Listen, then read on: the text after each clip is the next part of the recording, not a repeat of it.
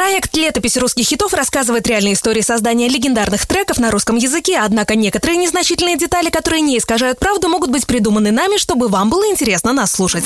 Радио «Русский хит» представляет Летопись русских хитов 1991 год Нажми на кнопку, получишь результат, и твоя мечта. В 91 году, в период трансформации страны, многие хотели бы иметь такую кнопку. Возможно, именно поэтому песня группы «Технология» стала столь популярна. Но до того, как появился этот русский хит, коллектив прошел большой путь. И начинал он его как группа «Биоконструктор», которая состояла из трех человек – Александра Яковлева, Романа Рябцева и Леонида Величковского. Вы гости желанные лица, напрасно. Музыкантам с их технопопом в конце 80-х, начале 90-х и без того было тяжело тягаться с сахарными песнями группы «Ласковый май». А тут еще и солист биоконструктора Александр Яковлев решил покинуть коллектив. Ну что, Лень, вот мы остались с тобой вдвоем. Слышал, Сашка группу свою создал. Био назвал. Ну что, может нам тогда назваться конструктор? Ром, слушай, но это странно будет, люди запутаются. Пусть будет технология, мы же технопоп играем.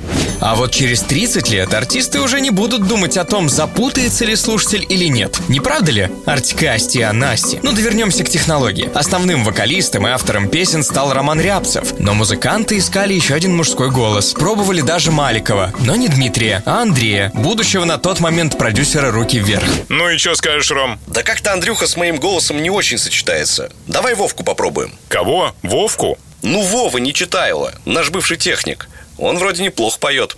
В числе первых песен, что записала обновленная группа, был трек «Странные танцы». Странные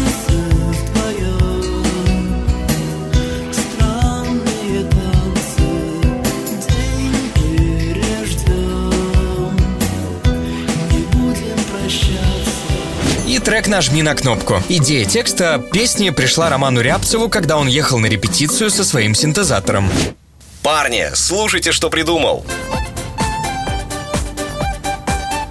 И еще слова будут такие. Нажми на кнопку, получишь результат. Это типа про передачу Brain Ring, что ли? Да не, это про компьютеры, роботов, которые в будущем все захватят. Ром, слушай, вернул бы ты мою ВХС-ку с Терминатором, а то, видать, ты что-то как-то сильно фильмом впечатлился.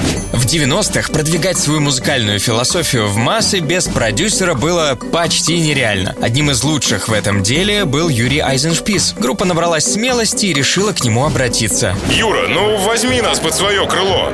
Леня, что-то у вас не то. Вам бы взять двух трубачей, не знаю. Юр, ну каких трубачей? У нас вообще другая тема. Да? Ну, не знаю, как-то скучновато. Но когда технология собрала тысячный зал, Айзеншпис уже сам связался с музыкантами. Лень, ну куда вы пропали-то? Да никуда.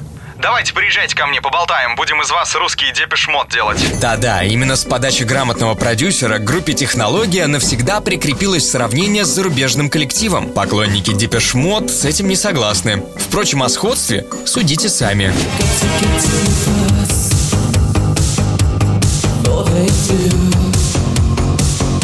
Ты правил жесткой рукой Ошибки прежних надежд Юрий Айзеншпис добился того, что группа «Технология» появилась на центральном телевидении в передачах «50 на 50» и «Утренняя почта». И этих эфиров вполне хватило, чтобы к коллективу пришла слава. Правда, сотрудничество с самим продюсером у музыкантов быстро закончилось. Говорят, виной стал финансовый вопрос. Так что пик популярности был недолог. Но нажать на кнопку, чтобы мечта осуществилась, хочется и спустя несколько десятилетий. Каждую ночь ты